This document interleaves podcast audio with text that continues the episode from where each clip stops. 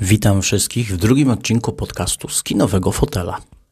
Ja mam na imię Krzysztof i zabiorę Was dzisiaj do jednego z filmów z tak zwanej klasyki, czyli lecimy do roku 1957. Jest to jeden z najlepszych filmów, gdzie głównymi bohaterami jest chłodna logika, dedukcja i asertywność. Opowiem Wam o filmie 12 gniewnych ludzi. Podejrzewam, że starszej części słuchaczy jest on znany, ale już nie podejrzewam, tylko wiem z autopsji, że spora część młodzieży pewnie nawet o nim nie słyszała. A szkoda. Kiedyś zrobiliśmy sobie z synem sobotni seans w domu. Modemu film bardzo się podobał. Mimo tego, że jest on czarno-biały. To znaczy film jest czarno-biały, a jego akcja dzieje się w niewielkim pomieszczeniu w budynku sądu. Mogłoby się wydawać, że film, gdzie cała akcja dzieje się w jednym pomieszczeniu, musi być nader monotonny, ale tutaj można się nieźle pomylić. Zanim opowiem o filmie, to najpierw dygresję o schematach sądowych w amerykańskich filmach. Jak pewnie kojarzycie z wielu filmów w Ameryce, czyli w uproszczonej formie Stanów Zjednoczonych, Ameryki Północnej, to nie sędzia orzeka o tym, czy oskarżony jest winien, czy nie. Obrońca i oskarżyciel muszą przekonać ławę przysięgłych. To oni decydują, winny czy niewinny. Obserwują wszystko, co się dzieje na rozprawie. Słuchają obrońcę, oskarżyciela, słuchają, jak obie strony procesu przesłuchują świadków. Obie strony procesu starają się przekonać dwunastoosobową ławę przysięgłych, że mają rację. Po procesie ławnicy udają się do, osobnego pomieszczenia, gdzie muszą się naradzić i podjąć decyzję co do oskarżonego. Jeśli zdecydują, że jest winny, sędzia decyduje o wysokości kary. Taki schemat mogliśmy zobaczyć na przykład w filmach Czas zabijania na podstawie powieści Johna Grishama pod tym samym tytułem, w filmie Ludzie honoru i wielu, wielu innych. Część z nich możemy zakwalifikować jako tak zwany dramat sądowy.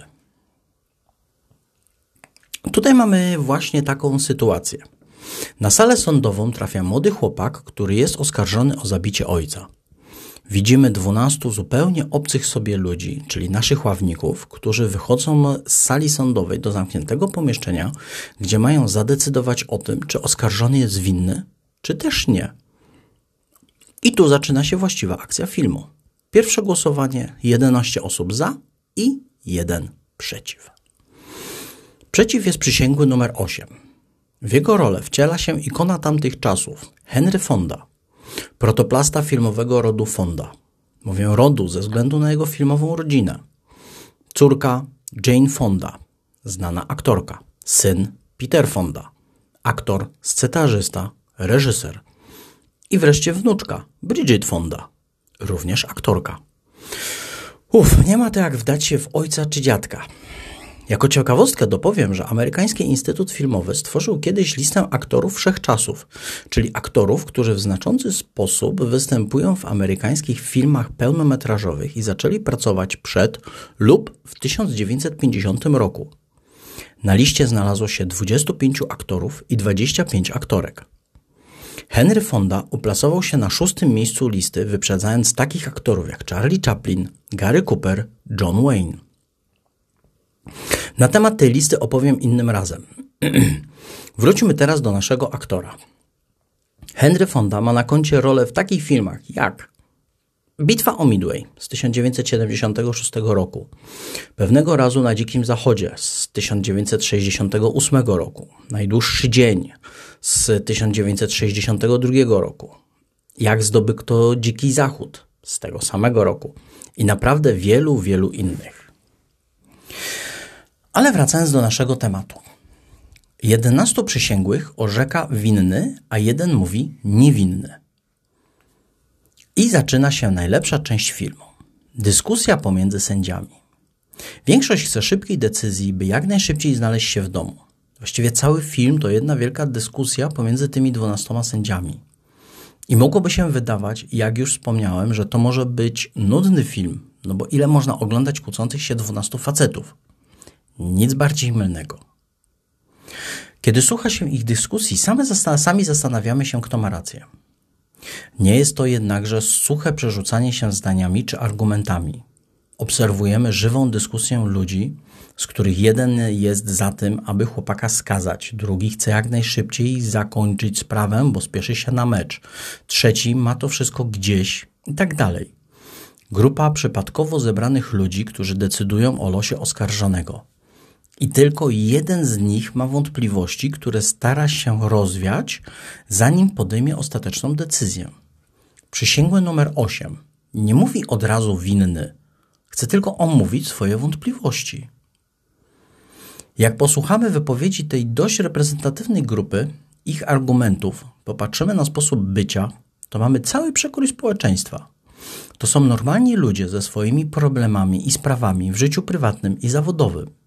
I tak jak w społeczeństwie, jeden z nich ma gdzieś, czy naprawdę oskarżony jest winny, czy nie, bo spieszy się na mecz. Innego bardziej interesuje, żeby opowiedzieć o swojej pracy. Inne stanowczo domaga się skazania chłopaka z niezbyt jasnych pobudek. Dlaczego? To musicie sami zobaczyć. Ale dopowiem, że przypadek sędziego numer 3 jest najbardziej fascynujący. W jego rolę wdzielił się Lee J. Cobb, również bardzo znany amerykański aktor, który wystąpił m.in. w takich filmach jak wspomniany już Jak zdobyto Dziki Zachód, czy jeden z największych horrorów z diabłem w tle, czyli w Egzorcyście z 1973 roku. W Dwunastu Gniewnych Ludziach fascynują mnie osobiście dwie rzeczy. Po pierwsze, logika wywodów sędziego numer 8 stara się rozwiać swoje wątpliwości i bierze po kolei elementy oskarżenia i tłumaczy, co go w tym niepokoi. Mamy przed oczami najlepszy pokaz, tu użyję mądrego słowa, które w ostatnich kilkunastu latach zrobiło furorę. Mamy tu najlepszy pokaz asertywności połączonej z empatią. Sędzia numer 8 jest doskonałym obserwatorem i potrafi się wczuć w każdego świadka. Podchodzi indywidualnie do każdego z zagadnień poruszanych na sali sądowej podczas procesu. Nie jest pewien, która ze stron procesu ma rację. Czy przedstawione dowody świadczą za, czy przeciw? Czy nóż, którym zabito, jest to jeden, jedyny w swoim rodzaju, zrobiony na zamówienie pod klienta, czy jest to fabrycznie produkowane narzędzie, które każdy może sobie kupić? Czy można dojść do drzwi w kilka sekund? Pewnie można ale kulejąc i wstając w nocy z łóżka, to już chyba niekoniecznie. To już może być kilkanaście sekund. Potrafi spojrzeć na poszczególne elementy ich zeznań i przekazać swoje argumenty pozostałym ławnikom, ale robi to z takim wyczuciem i tak asertywnie, że widz sam zaczyna nabierać innego spojrzenia na całą sprawę. Druga rzecz, która mnie w tym filmie fascynuje, to niesamowity przekaz reżysera, który mówi widzowi: osądzasz na podstawie własnych problemów. Osądzasz patrząc nie przez pryzmat dowodu, tylko dlatego, że może ci się spieszy. Może masz to gdzieś, czy w wyniku twojego jednego słowa oskarżony pójdzie na przykład do komory gazowej, czy na krzesło elektryczne. Ważne, że zdążysz obejrzeć jakiś mecz. A może zaszufladkowałeś już oskarżonego?